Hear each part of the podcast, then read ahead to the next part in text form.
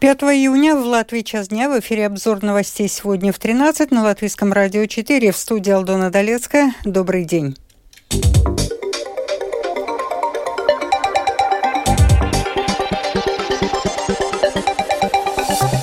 Быстрого изменения в составе правительственной коалиции политики не ожидают. Совет по общественным электронным СМИ проводит дискуссию, будет ли в Латвии сильная общественная СМИ.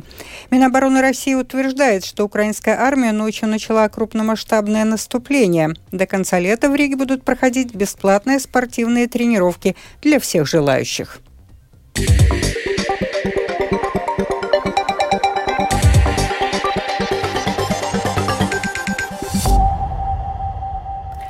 Политики партий, представленных всеми, пока ожидают продолжения работы нынешнего правительства, говорится в неофициальных и официальных мнениях политиков, собранных агентством Лета.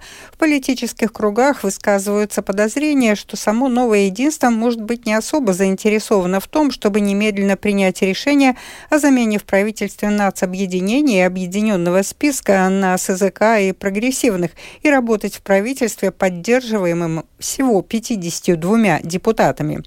Сейчас многие делают прогнозы, какие изменения ждут партии власти и оппозицию, на каких условиях оппозиционные силы отдали голоса за кандидата от Нового единства Эдгара Ренкевича.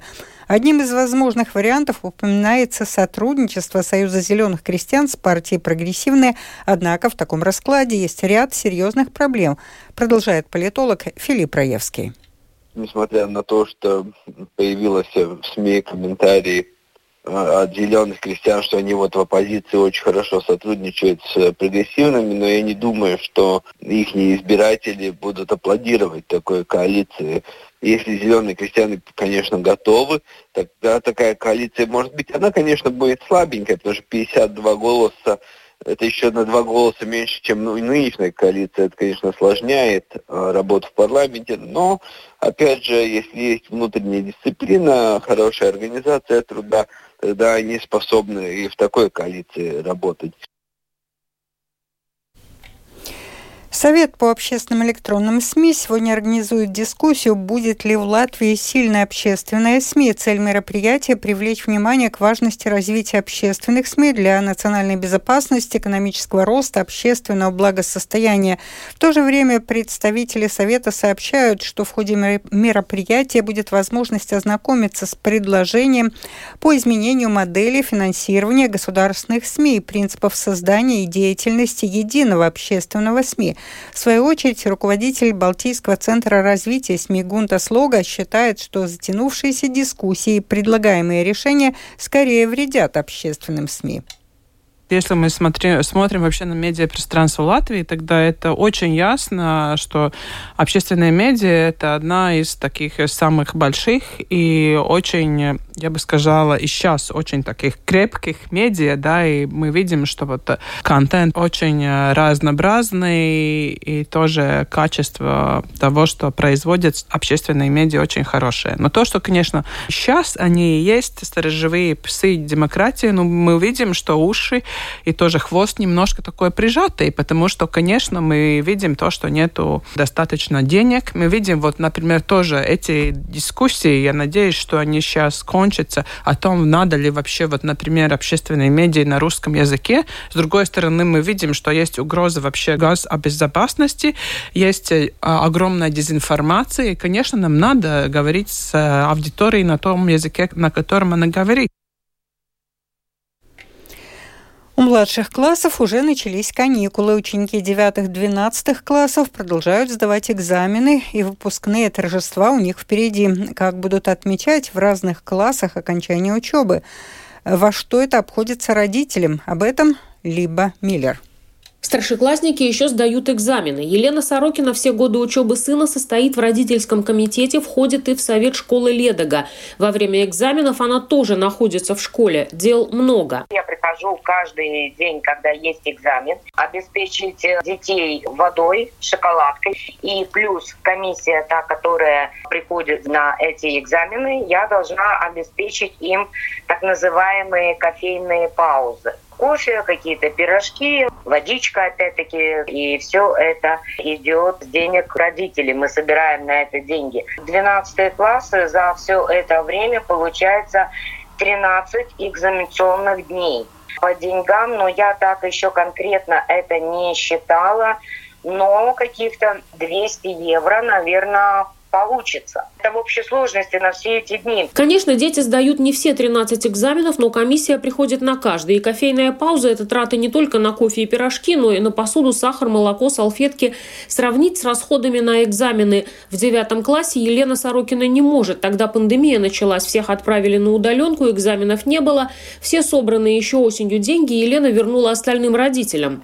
Елена Сорокина вспоминает, что в девятом классе на несостоявшийся выпускной на последний Последний звонок, украшение зала, подарок школе, вечернюю часть в ресторане с оплатой зала, еды, диджея, ведущих предполагали уложиться в 120 евро на ребенка. Сейчас все дороже. Цены поднялись. Например, вот аренда зала для вечерней части тогда, три года назад, была 250 евро. Сейчас тот же самый зал, тот же самый ресторан, уже аренда 550 евро. Наш класс собирает 170 евро с человека. Это для ребенка. Но здесь все, и последний последний звонок и на экзамены, плюс еще ждет выпускной, торжественная часть в школе, вечерняя у нас будет ресторан. 170. Здесь в эту сумму не входят затраты еще на выпускной, когда будет вечерняя часть, также придут родители. На родителей собираем отдельно деньги. В среднем где-то 200-250 евро на все про все. Это не считая, опять-таки, наряда. Время тяжелое, у всех кошелек разный, возможности разные. Приходилось слышать со стороны родителей, например, такое цитирую, «Вы вообще адекватная?» Я пыталась объяснять, что, простите, мы не собираем на хлеб таковы цены. Много было разногласий. Ну, большинство, конечно же, понимая то, что ребенок заканчивает 12 класс, уже начинали копить деньги с прошлого лета. Тем более есть одинокие родители, где только мама. Именно этот класс устраивает выпускной 13 июля. Как говорит Елена Сорокина, хочется, чтобы все было по-настоящему, когда будут известны результаты экзаменов. Либо Меллер, Латвийское радио 4, Лепая. Начиная с сегодняшнего дня и до конца лета в Риге будут проходить бесплатные спортивные тренировки для всех желающих. Занятия будут проводиться в 20 разных районах столицы под руководством профессиональных тренеров. Подробнее расскажет Михаил Николкин. С 5 июня по 27 августа рижане смогут бесплатно заниматься спортом на открытом воздухе под руководством сертифицированных специалистов. Тренировки пройдут в 20 разных районах Риги. Балдерая, центр города, Даугавгрива, Гризенькаунс, Ильгусемс, Иманта, Югла, Кингаракс, Московский Форштадт, Мангельсала, Межапарк, Мешцемс, Плявнеки, Пурвцемс, Саркандаугова, Тейка, Торнякаунс, Вецмилгравис, Зепнекаунс и Золитуда. Время занятия составит один час. Где и когда состоятся тренировки и должны ли участники записывать записываться заранее, латвийскому радио рассказала главный специалист спортивного отдела Рижской думы Кристина Барона.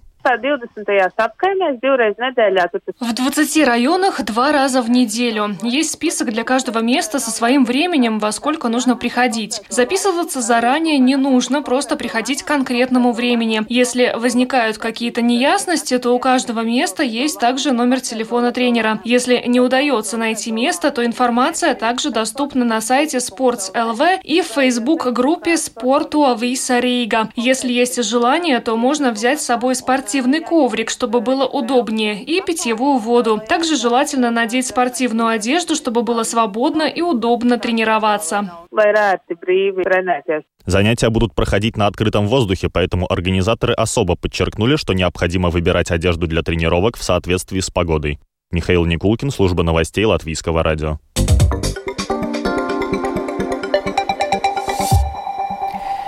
Социальных сетях время от времени появляются тревожные посты от имени разных пользователей, которые публично сообщают о своем намерении свести счеты с жизнью. Это могут быть сообщения, открытые для всех или же только для определенного круга знакомых и друзей, так называемых френдов. Как реагировать на такие сигналы? Сообщать в какие-то службы или просто проходить мимо, если вы не знакомы достаточно близко. Алгоритм действий в таких ситуациях выясняла Светлана Гентер. Прошу латвийское государство исполнить в отношении меня смертный приговор. Такое сообщение на латышском языке в переводе на русский на черном фоне на днях опубликовал один из пользователей социальной сети Facebook, уличный музыкант, который у многих творческих людей был в друзьях. Вслед за этим постом появились еще более тревожные строки о мимолетности жизни и прощания. Многих пользователей такое сообщение шокировало, но большинство так называемых френдов, лично незнакомых с пишущим музыкантом, оказались в смятении, задумались, как поступить, задавали себе вопросы, а как помочь, куда обращаться, можно ли остановить потенциального самоубийцу или лучше не вмешиваться? Тревожное сообщение в черной рамке или на черном фоне однозначно крик о помощи, говорит клинический психолог Дмитрий Матулянис. Такими вещами обычно не шутят. А если кто-то и пошутил, лучше все-таки априори принять такую шутку всерьез, чем пропустить мимо ушей подлинный сигнал СОС. Часто люди, которые хотят сделать самоубийство, или у них есть мысли о самоубийстве, у них есть такие суицидальные наклонности, каким-то прямым или косвенным образом сообщают об этом окружающим. Они могут говорить, что им надоело жить, или что они хотят сделать самоубийство, или еще хуже, если у них есть план этого самоубийства, тогда риск еще более высокий. Это никогда нельзя оставлять без внимания. Это всегда требует очень ответственной, четкой реакции на такие сигналы. Это крик о том, что мне плохо, помогите мне уровня. Всегда нужно за этим читать именно вот такой сигнал. Это очень серьезно и важно, и мы можем спасти человеку жизнь. Как же действовать, если вы столкнулись с чем-то подобным? Скорее всего, такому человеку нужна даже профессиональная помощь. Это нельзя игнорировать. Если это происходит в социальных сетях, то, возможно, можно связаться с самим человеком, попробовать как-то наладить контакт, предложить ему профессиональную помощь, выяснить, где он находится, насколько у него серьезные намерения, когда он собирается это делать, попытаться с ним войти в контакт, удержать его. И если известно, где он находится, можно туда вызвать скорую помощь. Если с человеком не удается выйти на контакт, надо, наверное, связаться с его ближайшими друзьями, какими-то родственниками. Можно посмотреть в социальных сетях, кто ставит ему лайки, кто пишет комментарии, кто у него есть у него в друзьях, попытаться как-то выйти на этого человека и попытаться ему помочь. Клинический психолог говорит, что все-таки любое вмешательство неравнодушных людей только на пользу делу. Я не вижу за такими сигналами попытки манипулировать, попытки как-то посмеяться, привлечь внимание. На это надо всегда реагировать серьезно и видеть за этим очень большую душевную боль человека, который нуждается в профессиональной помощи на данный момент. Светлана Гинтер, Латвийское радио 4. Министерство обороны России утверждает, что украинская армия ночью начала крупномасштабное наступление на южнодонецком направлении. Наступление якобы проводилось на пяти участках фронта, задействовав сразу восемь батальонов. Киев заявление Минобороны России опровергает, а независимых подтверждений активизации боевых действий нет, продолжает Рустам Шукуров. Как сообщает информационное агентство «Униан», спикер российского Минобороны Игорь Коношенков заявил, что украинское командование ввело в бой стратегические резервы, задействовав две бригады, шесть механизированных и два танковых батальона. В Минобороны РФ заявили о якобы сотнях убитых украинцев и десятках уничтоженных танков, БМП и боевых бронемашин. При этом утверждается, что начальник Генштаба Вооруженных сил России Валерий Герасимов в этот момент якобы находился на одном из передовых пунктов управления данного направления фронта. В свою очередь, Радио Свобода отмечает, что российские телеграм-каналы, пишущие о войне в Украине, сообщили об ударе украинских военных на границе Запорожской и Донецкой областей. Ряд каналов сообщил о том, что украинским силам удалось занять два населенных пункта. О том же пишет ряд украинских источников. Тем временем в Управлении стратегических коммуникаций Вооруженных сил Украины заявили, что Россия активизирует информационную кампанию с целью деморализации украинцев и введения в заблуждение сообщества, в том числе собственного населения. Российские пропагандисты будут распространять недостоверную информацию о контрнаступлении, его направлениях и потерях украинской армии, даже если контрнаступление наступления и нет, говорится в сообщении ведомства. Ранее на тему ожидаемого наступления вооруженных сил Украины высказался секретарь Совета национальной безопасности и обороны Украины Алексей Данилов. В интервью итальянскому изданию Correra della Sera Данилов заявил, что Киев не будет заранее сообщать о дате наступления, но оно, по его словам, ожидается в любое время. Тем временем военный эксперт Роман Светан в интервью украинским СМИ отметил, что вооруженные силы Украины готовы к активным наступательным действиям, невзирая на то, что от союзников поступило не все желаемое вооружение. Команда на движение, оно, она уже тоже, в принципе, получена на одном из э, последних совещаний Ставки. Было заявлено, по крайней мере, верховным главнокомандующим, что принято решение, это значит принята дата. Эта дата уже, естественно, знают в войсках ну, по крайней мере, тех, кому нужно э, ее знать. И э, уже вопрос решен. Вопрос просто когда и по каким направлениям. Между тем, Минобороны Украины в выходные выпустила видеоролик на тему наступательных действий под названием «Планы любят тишину», и в воскресенье его удалось показать по телевидению в аннексированном Крыму, как утверждают российские власти региона, в результате взлома трансляций кабельных операторов. Рустам Шукуров, служба новостей Латвийского радио. Это был обзор новостей сегодня в 13, 5 июня. Продюсер выпуска Дмитрий Шандро. Выпуск провела Алдона Долецкая в завершение о погоде. В Латвии ожидается небольшая облачность без осадков. Ночью по отдельным районам туман, слабый ветер 1,5 метров в секунду. Температура воздуха ночью от 4 до 9 градусов тепла. На побережье залива 10-11. Днем от 21 до 26 градусов. Местами на побережье 18-20. В Риге небольшая облачность без осадков, слабый ветер 1,5 метров в секунду. Этой ночью в столице 8-10, днем 24-26 градусов тепла. Медицина медицинский тип погоды первый особо благоприятный. Читайте наши новости также в Фейсбуке на странице Латвийского радио 4 и на портале РусЛСМ ЛВ.